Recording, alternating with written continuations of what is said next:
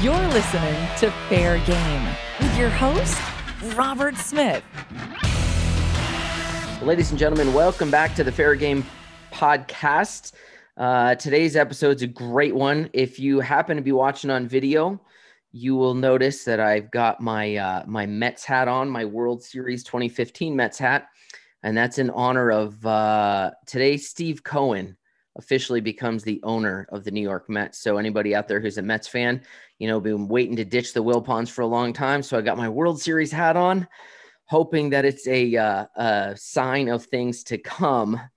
So that's just you know little side note there the show today is fantastic i've got a guest on who is uh, honestly one of my favorite people in the industry he's an acclaimed public speaker having delivered keynotes across the fair industry he's currently the head of the texas ffa foundation and he joins us now from wichita falls texas aaron alejandro welcome to the show my friend hey robert glad to be here so, uh, if you could share with some folks that aren't familiar with you, uh, exactly what's your role at the Texas FFA Founda- Foundation and what the foundation does?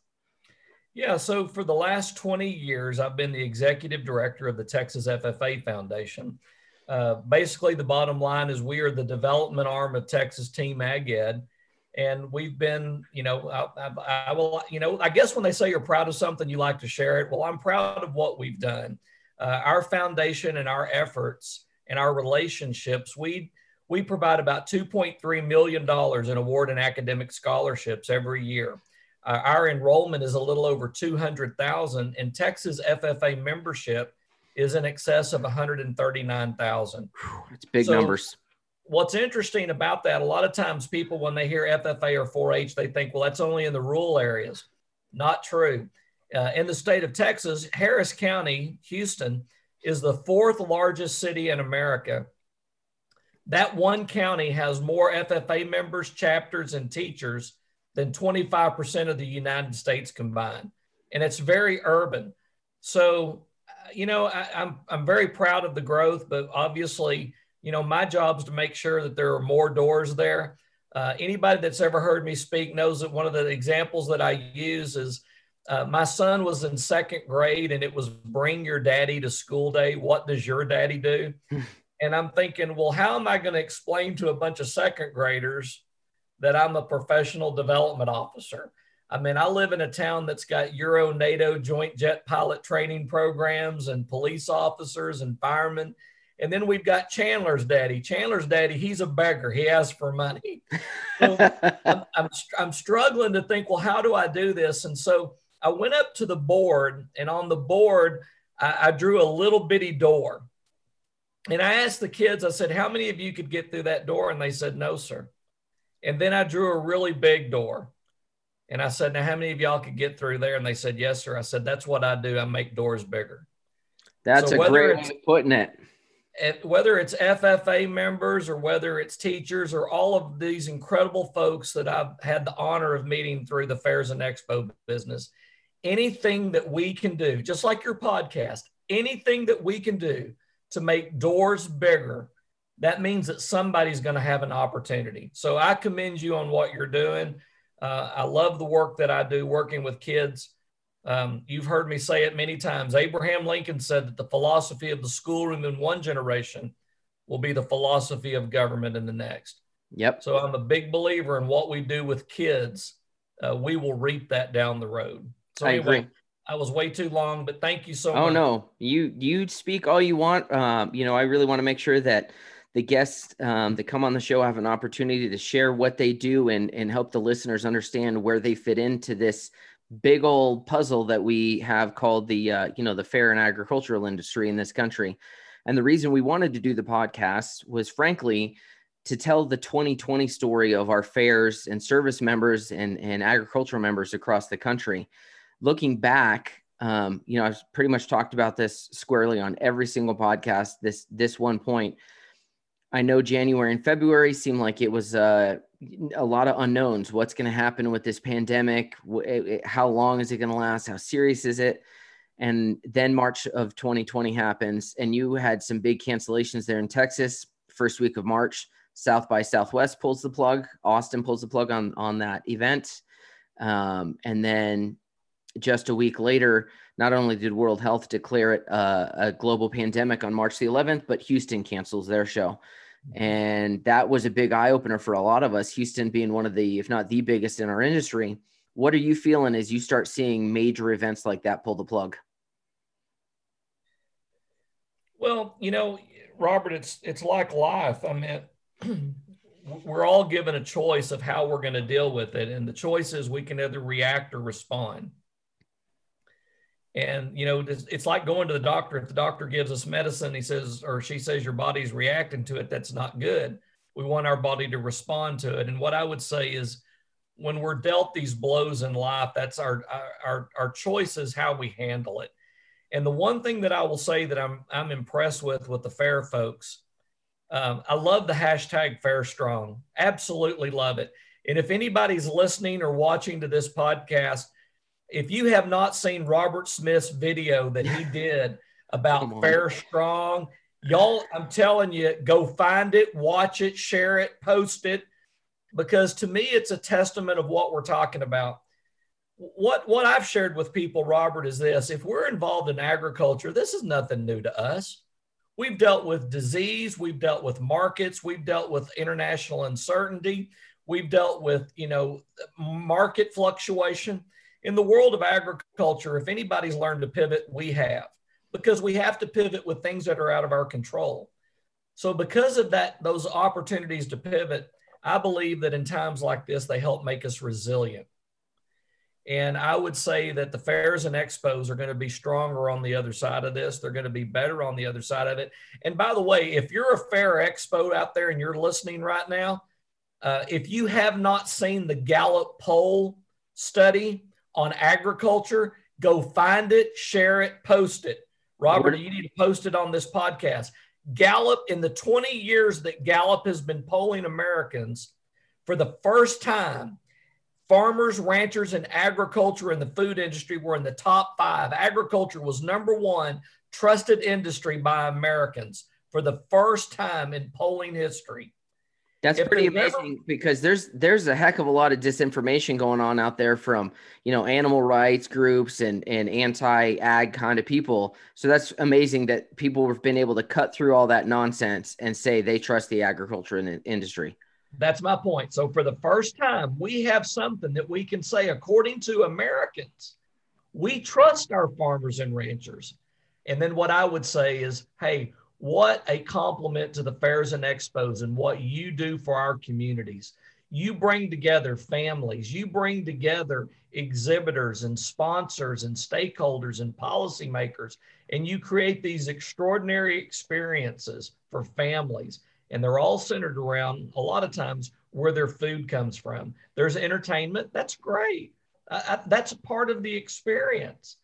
But helping people connect to their food, especially when we went through what we went through with COVID, where in those early days where people got a little antsy because there wasn't what they were looking for on the shelves. Um, it really speaks volumes to what this organization and what our fairs and expos do. So we're we're resilient, Robert. We're going to pivot. We're going to get over this, and guess what? We're, going to be back strong. And uh, it, you know, I, I just say we weather the storm. Oh yeah, we will for sure. And uh, um, you know, Sarah got a little tired early on of hearing because my my wife Sarah, she's still within the public school system here in Albuquerque, and she would hear all over the internet, you know, we're all in the same boat. And then she had somebody that she saw, it was a quote, and they made a point that no, no, no, we're all in the same storm, but we're all in very different boats in that storm. And I think that's a really good way to look at it. Um, you know, larger ships are probably going to weather this storms better than smaller fishing boats. And sometimes those smaller fishing boats might have our farmers in it. Are you able to take uh, you know we've spoken a little bit about you know where the food comes from and, and the impact on the ag industry. Can you take a little bit and talk about how farmers across texas have had to navigate 2020 well yeah i would say in, everybody in the food industry everybody in food everybody in food has, has had to learn something through this by the way this was a great opportunity that i used to share with ag teachers and extension agents if there's ever been a time for us to help people understand the food supply chain, It, it, it was through COVID. It was right now. Because what happened was all of a sudden people became anxious because they thought there wasn't enough food. There's plenty of food. I mean, it, it, there were some distribution issues, there was some stocking issues, but there's plenty of food. But what happened was all of a sudden your packing houses started dealing with COVID. And then you start backing up the food chain. You start backing up the food supply chain. Right. Now, when that happens, that goes all the way down to the person that puts the seed in the ground to feed animals for consumption. Now, when you're not driving your kids to school, when your kids aren't at school eating, when you're not driving to a restaurant, if you're not eating at a restaurant, if you're not driving to an entertainment venue, if you're not eating at an entertainment venue, if you're not driving to a cruise ship, getting on a cruise ship, eating on a cruise ship, going to a baseball game, a sporting event, the bottom line is economies are driven by consumption by supply and demand. And when we shut things down, we took away a lot of that ability to consume. Yep. Our consumption numbers in energy and our consumption numbers in agriculture went down. We, if, as we've opened things back up and as we begin to be responsible in the way we open things up, guess what? Consumption is going up. The, the economy is beginning to move again. We've we've had an opportunity here to help people connect the dots. When we say food supply chain, we've been able to help connect the dots because of where we've been. In terms of specifics of what farmers and ranchers are doing, they're like everybody else, Robert. They're being innovative, they're being creative, just like you. Um, some of them are, are taking their own product, they're having it processed themselves, and they're selling it on social media.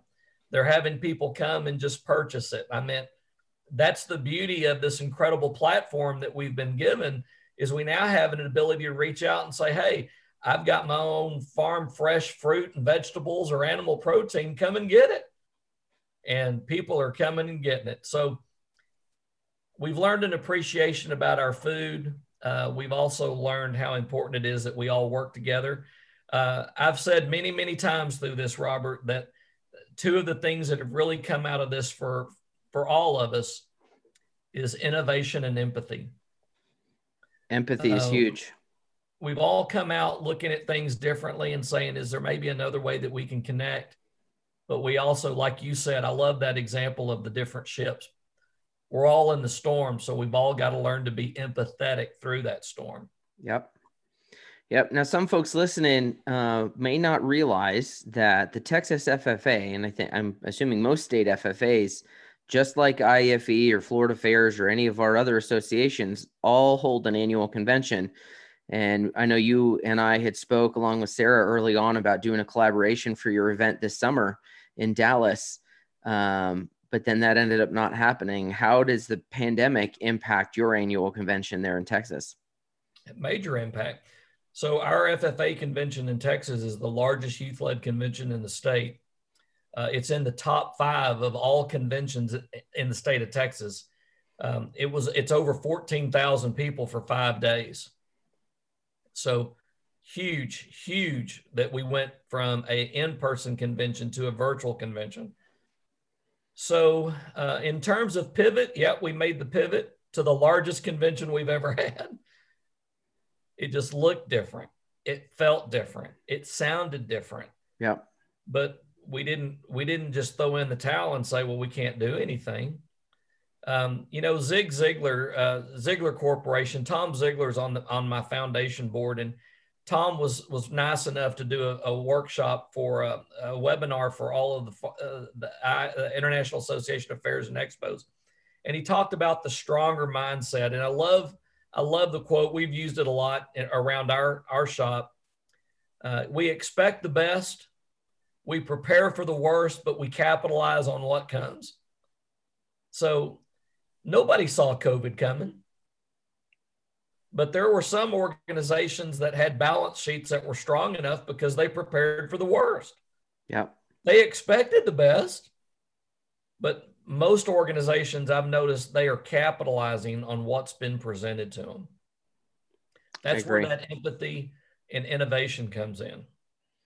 Right. And and I think it, empathy is a really key thing right now. I mean, we've got people um, have just been all over the country devastated by this pandemic. You've got millions of jobs lost, some plenty of businesses, tens of thousands, pro- probably more businesses that may be closed permanently that are done. Yeah. How is your community there in Wichita Falls handled all this?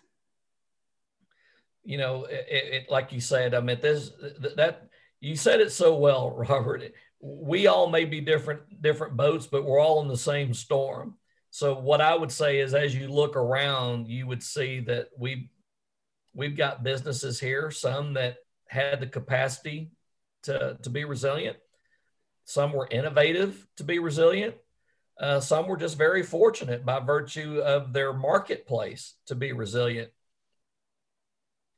But at the end of the day, I think everybody who's committed to committed to something is going to find a way to make it work.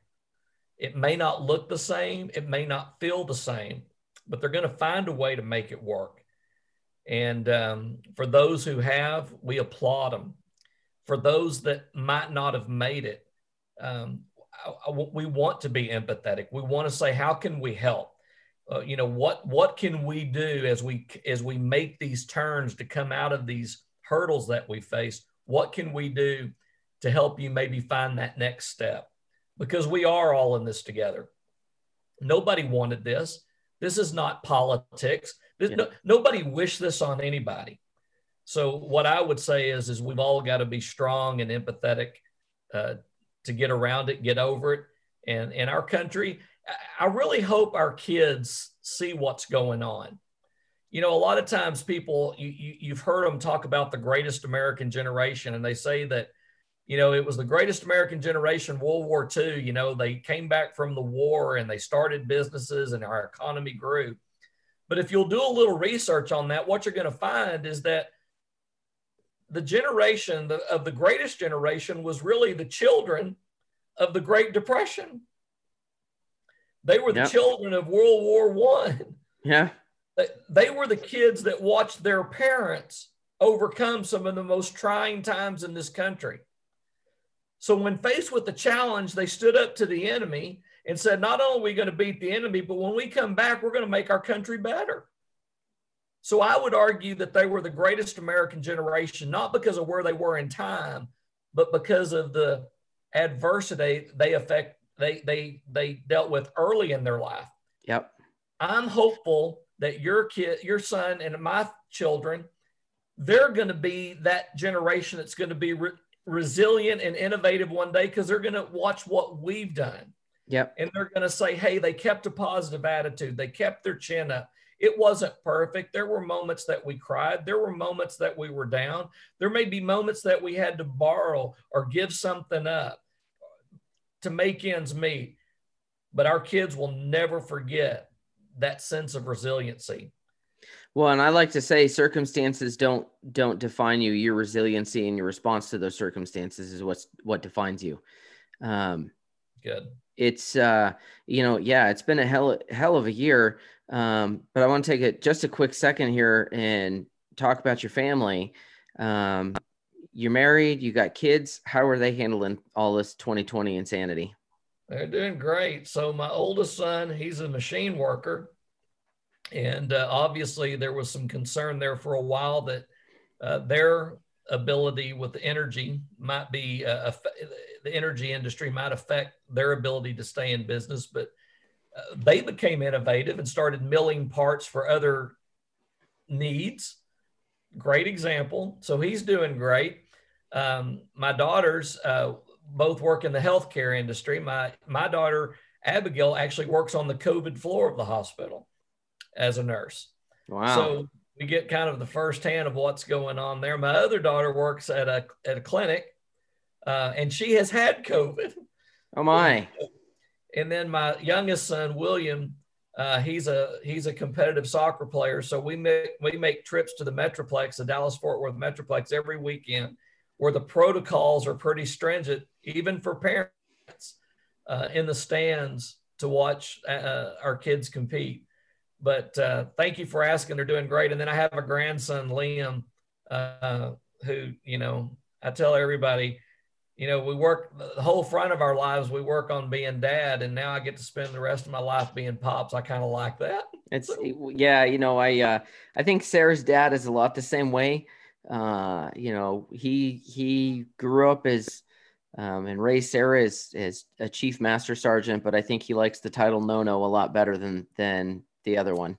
He does, trust me. Yeah, I'm sure. You, he, you will one day too. I I look forward to it, but God willing, not anytime soon.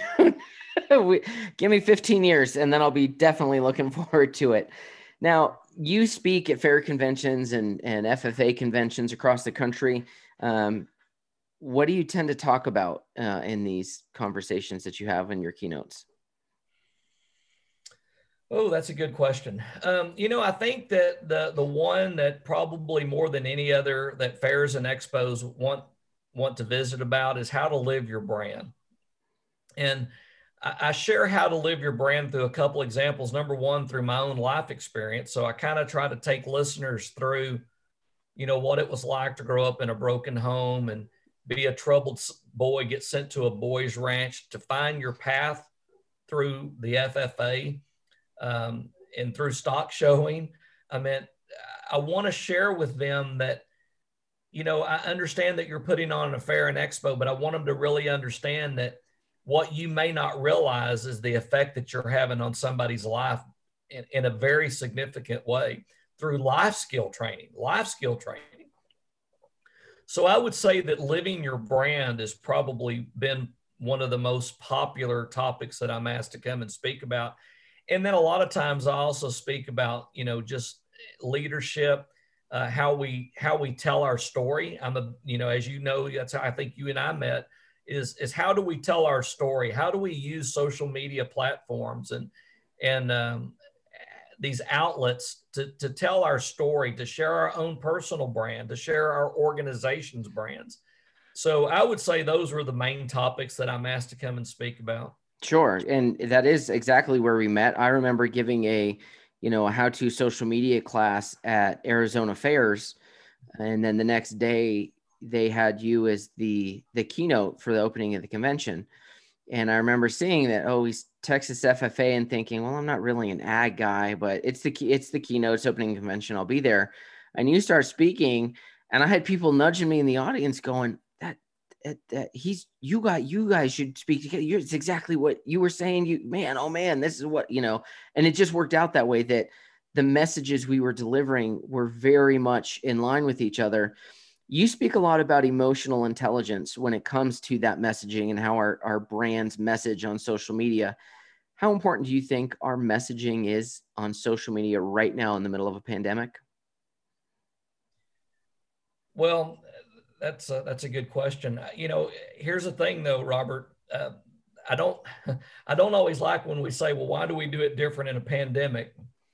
Because you've you've taught me that a little bit. I mean, you know, I remember one of the I, I caught one of your podcasts or one of your your snips one time, your videos, and it was about what's the one thing that we're all trying to get, and that's everybody's attention. Yep. And and I wrote that down. I said, man, that that is spot on right there. It's all about attention, attention, attention, attention.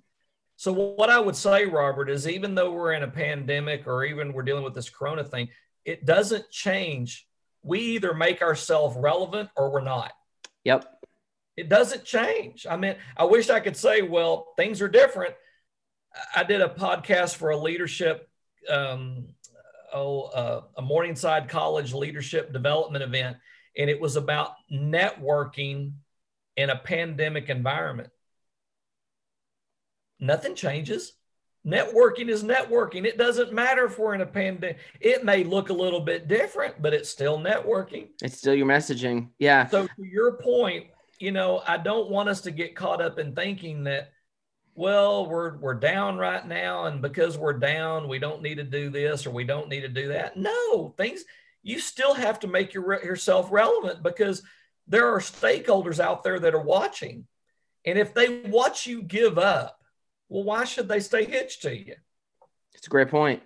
If you if you show them that you can be innovative and you can maneuver and that you will find other ways to perform, to communicate, to share, to engage, they will take note of that. I, I guarantee you they will take note of that. Yep. So I would just say nothing really changes. Um, it just might change the way it looks. Yep. I had one guest that, you know, they're concerned. They're looking at their their 21 show and um, right now their their reduction, you know, their um, I guess their modeling for their numbers is down like 40 or 50%, you know, attendance at best. And they're concerned, you know, man, how do we how do and I'm paraphrasing here, but you know, how do you ask someone to spend month, you know, $10 on a ticket if you're not giving them $10 of value? How do you does it damage the brand if you have 40% less stuff at your fair, less food vendors, less entertainment? And I told them, I said, you know, the, the key to that is entirely messaging. And it is that I think if you're straightforward with your community and tell them, look, we've all gotten the snot beat out of us this last year. Fair is going to look a little different, but we're going to make sure that you have a fantastic and a safe time when you're here. I think they'll be they'll get rewarded for that. But like you said, this real secret to that, there's nothing special there.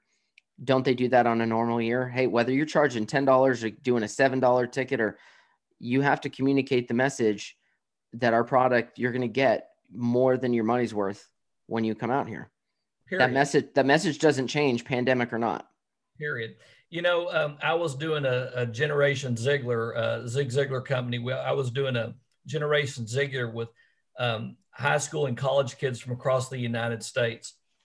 And I'll never forget this one young lady from North Carolina. She asked me, she said, Mr. Alejandro, my father's a pastor, and we have been meeting virtually as a congregation.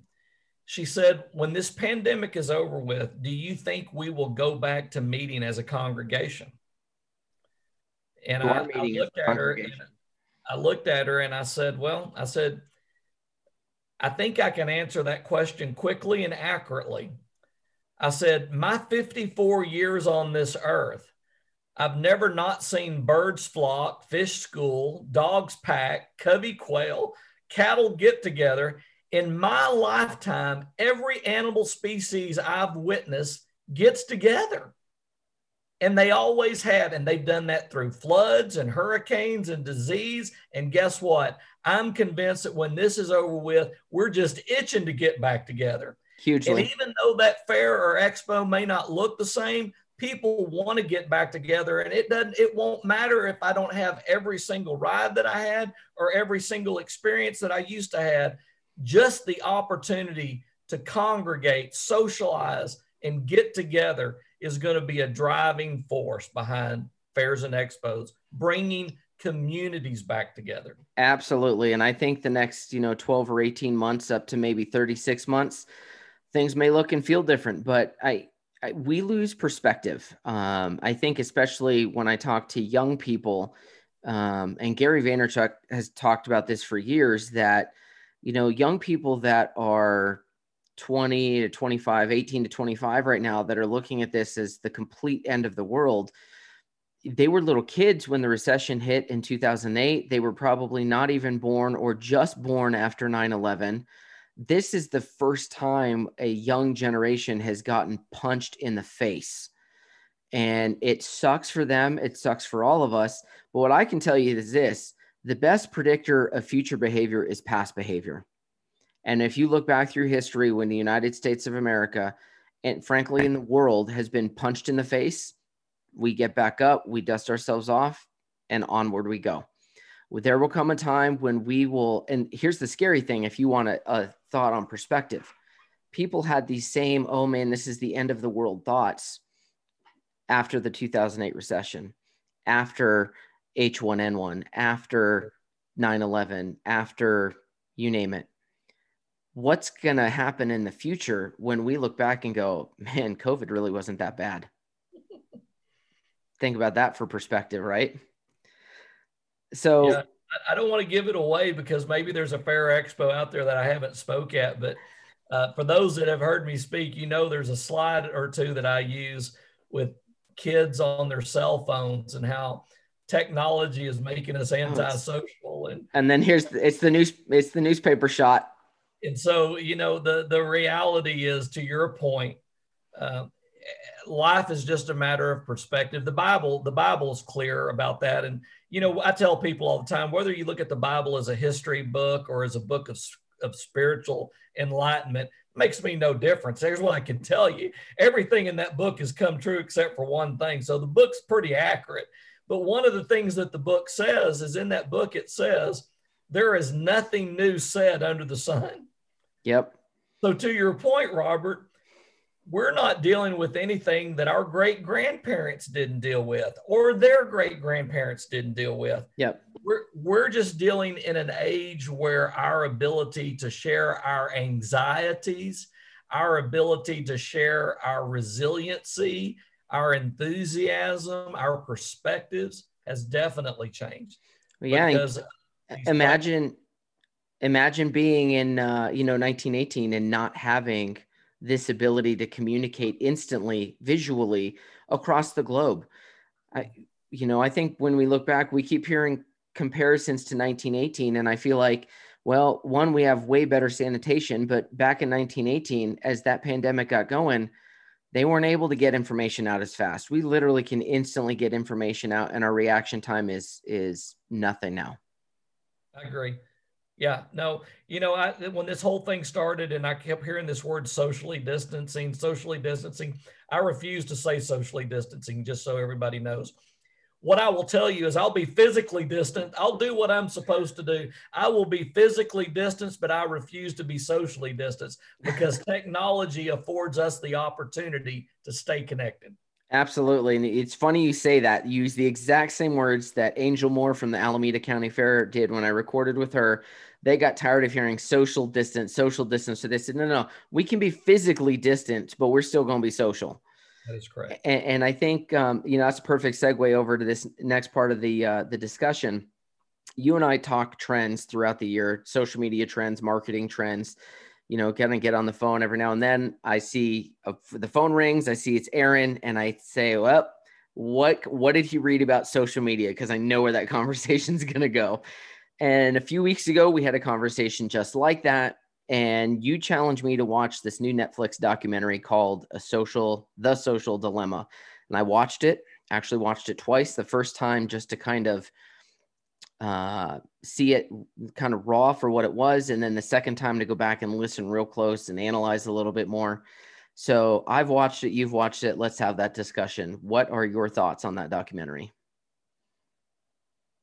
Well, I mean, for me, there was no. Um, I mean, it was a great documentary. Uh, I did not knee jerk, did not knee jerk it. Just so you know, uh, I immediately just you'll get a kick out of this. I immediately thought of you because I watched an entire documentary that only talked about one really central topic, and that was attention. and so when I watched it, I just laughed and I said, Here's Robert. Here's a guy that goes around fairs and expos. He's a musician. He's the conjurer. He's got he's he's got all of these titles. But you know, sometimes if you'll just listen, the guys sitting here talking to you may have some wisdom that's worth assimilating. And when you said people's attention. And then I watched the documentary. I said, that's what Robert's been talking about right there. It is, and it's nothing new. Uh, I mean, this is not a new concept. I didn't come up with it. Gary Vaynerchuk didn't come up with it. It just, you know, wasn't Bezos. That is what human beings have sought forever: is the attention of the people around them. Yeah. So this is my takeaways from it. This is what I've shared with people. Um, there have been people that I know that as a result of watching the social dilemma have deleted their social media platforms. It's a shame. Uh, I would say that that's a knee jerk reaction. That, that that's why I said I didn't knee jerk it. Um, when you understand analytics and you understand behaviors and all that, uh, okay, I, I get it. Okay. So here's here's what I've shared with people, Robert. I said there is only one omniscient being, one, and that is God Almighty. There is no other omniscient beings. The devil is not omniscient. And guess what? Artificial intelligence is not omniscient. It can only move on what cues we give it. Who's in charge of the cues? We are. We are in charge of what we post. We are in charge of what we choose to engage in. We are in charge of, of what political discussions we, we want to engage in. Yep. There is nothing there that uh, we have free will. We have the ability to say, I don't want to argue with them. Yep. I have the ability to say, I don't want to engage in, in looking at this or, or watching that or talking about this. But there is no omniscient being on the other side of that computer screen. It can You're only right. Act on my cues. You're right. And, you know, for every time a, a piece of content comes out, a documentary, a, a New York Times article on, you know, Jeff Bezos and how he's making Amazon make so much money, or how Facebook knows what you want to buy, and every I just laugh, I just chuckle, and and I I see things where, you know, it's it's awful um, for because people are awful to each other, and we're seeing rises in in substance abuse and and suicide, and those are very very serious things. And I still come back to one thing, that is, social media did not change us. It exposed us. If you were if you were lived a life of kindness and empathy and gratitude before, you have the tools at your disposal to amplify that kindness and gratitude. If you were a jackass and you were insulting and rude, you have the tools at your disposal to amplify that behavior. Um, my one caveat on that is we say that at um, at our age for for me uh, 41 for you 39 and uh, you know we say that but we also grew up in a world that didn't have social media so i think it might have changed for for us the foundation of how we grew up is a little bit different than the foundation for how kids today are growing up they didn't know a world without social media so it might be a little more difficult for them to adjust which is why i tell parents that the greatest gift that they can give their children is overwhelm them with self-esteem. So that, that, that that's what I was going to say. You hit the nail on the head. So parent, the role of a parent hasn't changed. Correct. And and and and so to your point, what I have shared with with other parents, by the way, Robert, is exactly what you said. You know, a, a good friend of mine told me it takes three things to raise a kid. I never forgot this. He said, "Love them, teach them to mind, and everything else is genetic." He said, You love them all the time, not just when you have time. You teach them to mind. You don't say pick it up. And if they don't pick it up, you pick it up for them. He said, If you'll love them and teach them to mind, he goes, Everything else is genetic. It'll take care of itself. And I thought that was pretty good words of wisdom. Guess what? That hadn't changed. So if we can teach our children to be discerning, to know that your self worth is not in likes or comments or shares. Right that your self worth. You know, when I worked before I took the foundation job, I used to work in a boot camp. I work with truant offenders, and um, one of the workshops that I used to do for those at risk kids was a workshop on self esteem. And I would write the word self esteem up on the board, and I, I would make them repeat what does it say, and they would always think it was real silly. And I'd make I just keep pounding away. What does it say? What does it say? What does it say? and they said self-esteem. I said, I just need to make sure y'all hear this. It doesn't say parents' esteem. It doesn't say teachers' esteem. It doesn't say friends' esteem because guess what? There are going to be people in all of our lives that are going to let us down. Yep. What we have to have is that internal fortitude that, that, those moments that maybe even those closest to us let us down or said something harmful that our self esteem, we know how to build it up in spite of all of that.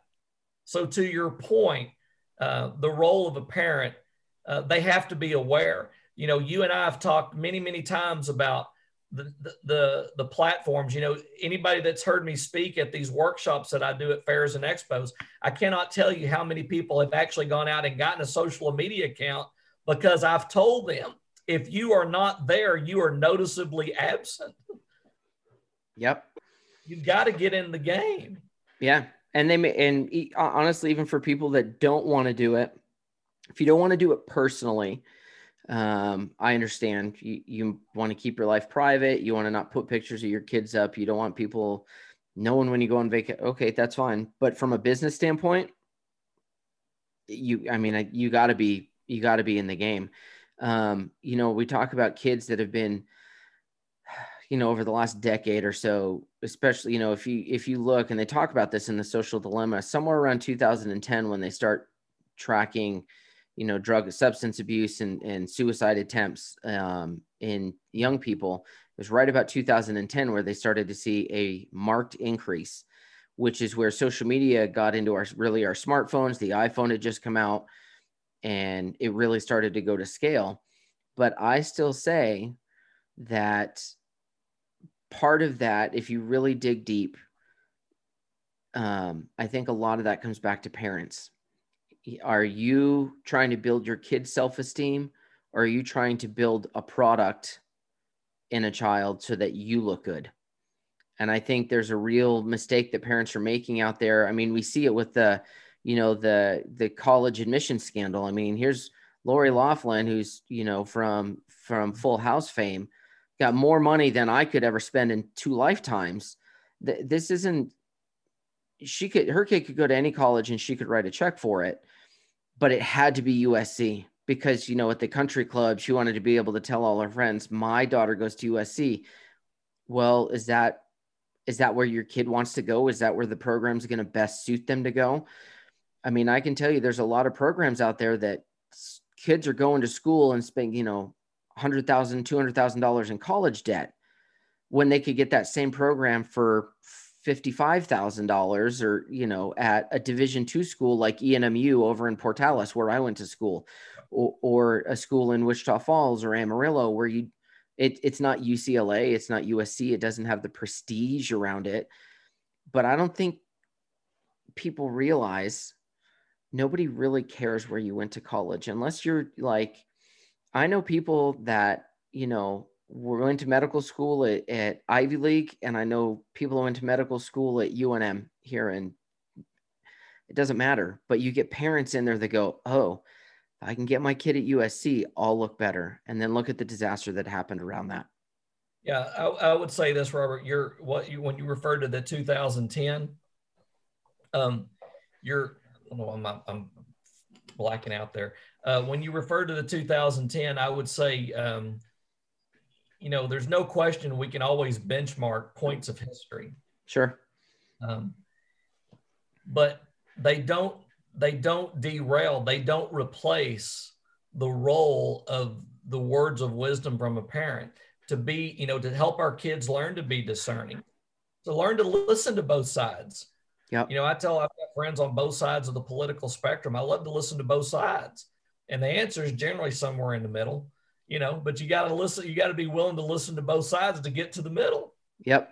Um, but uh, yeah, I think there's an opportunity here. Um, I, I, don't see this as the, you know, that's the reason why when I saw the show, I, I was waiting for you to see it. I wasn't going to knee jerk it.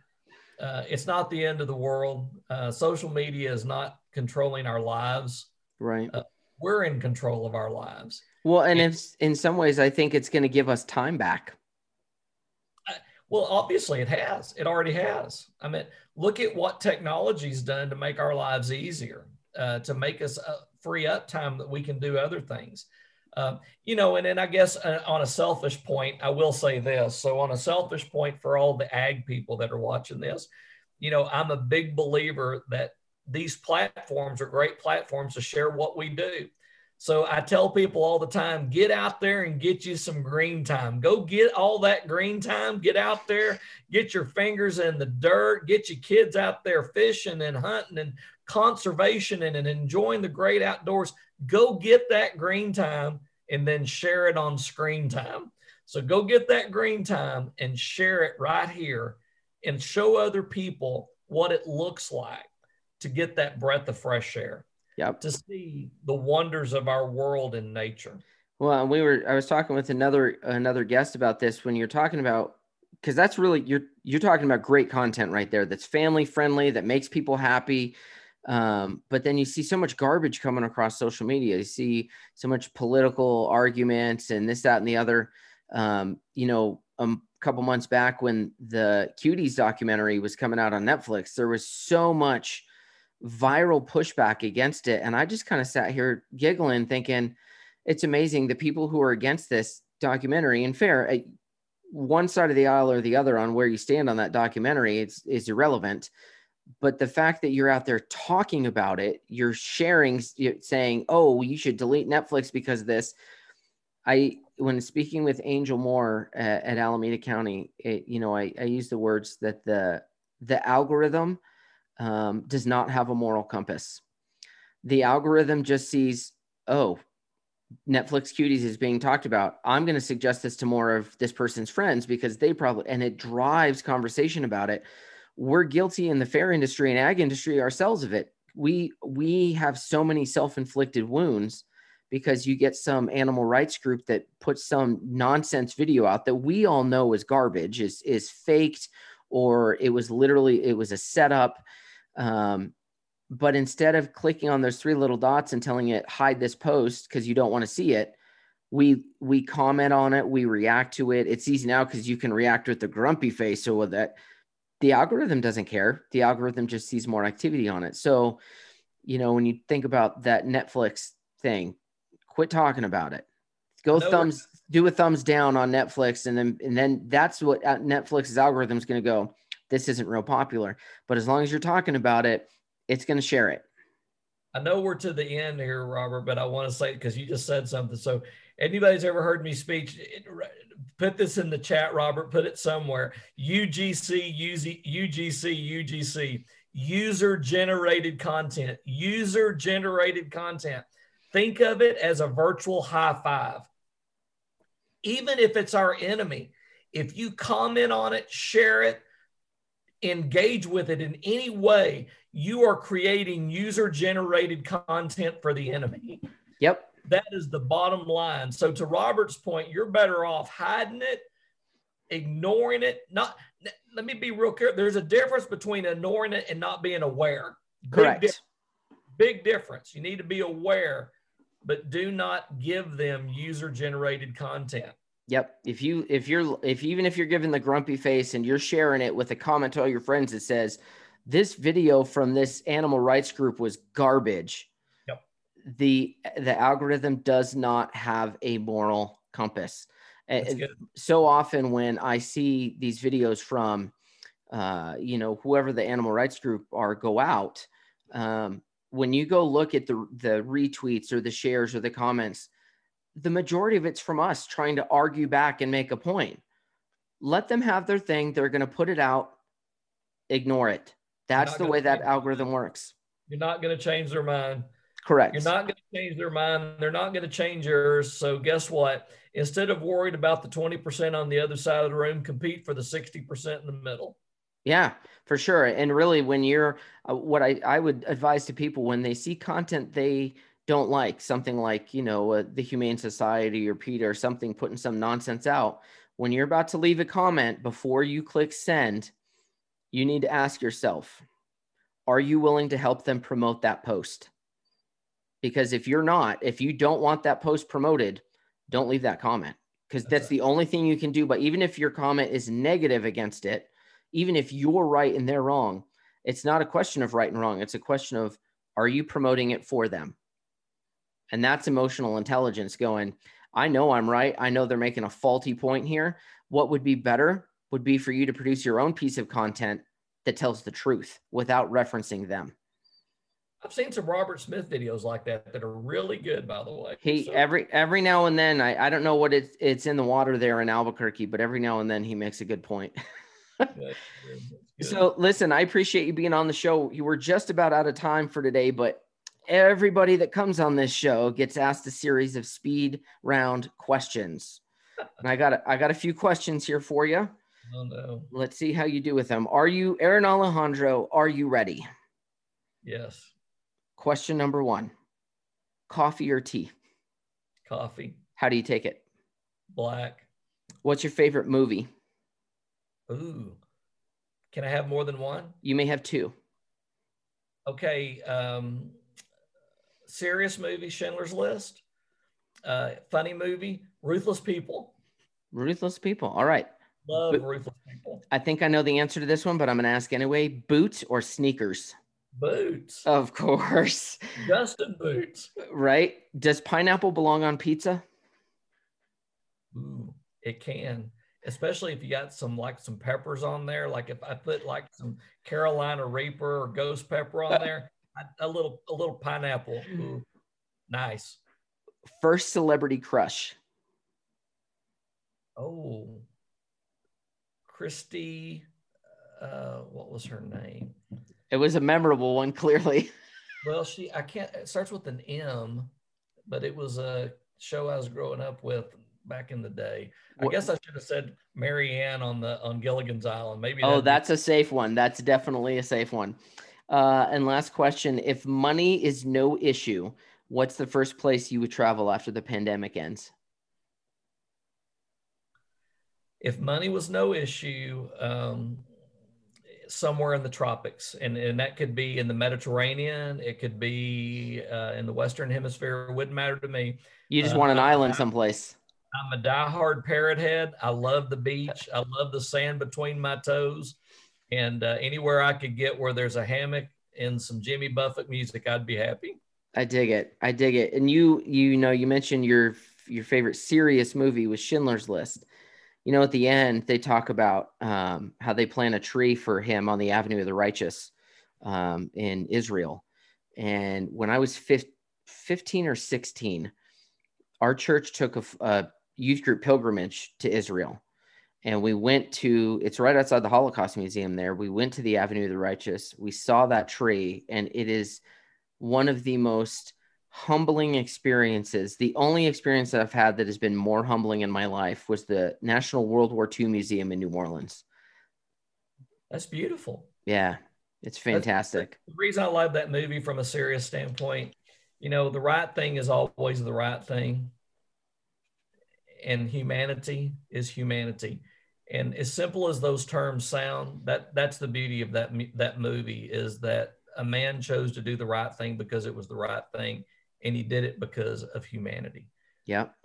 And it's just to me, it's just a beautiful, beautiful example. Yep, I agree. Aaron Alejandro, the head of the Texas FFA Foundation. Aaron, if folks want to get a hold of you, where can they reach you? I'm easy to find. Just Aaron Alejandro on social media, and you'll find a Facebook, Instagram, Twitter, LinkedIn, um, YouTube. I'm not hard to find. Uh, but if you were looking directly, I would say go to mytexasffa.org mytexasffa.org and we'll we'll connect awesome aaron um, i just got to tell you your friendship has had a great impact on my life in the last few years that we've known each other i appreciate you um, i'm sorry we're not going to get to see each other at conventions this year but we will we, catch up we will catch we will. up with each other at some point yes sir we will thank you for coming on the show today thank you you've been listening to the fair game podcast Fair Game is a production of Robert Smith Presents. For more information, please visit robertsmithpresents.com.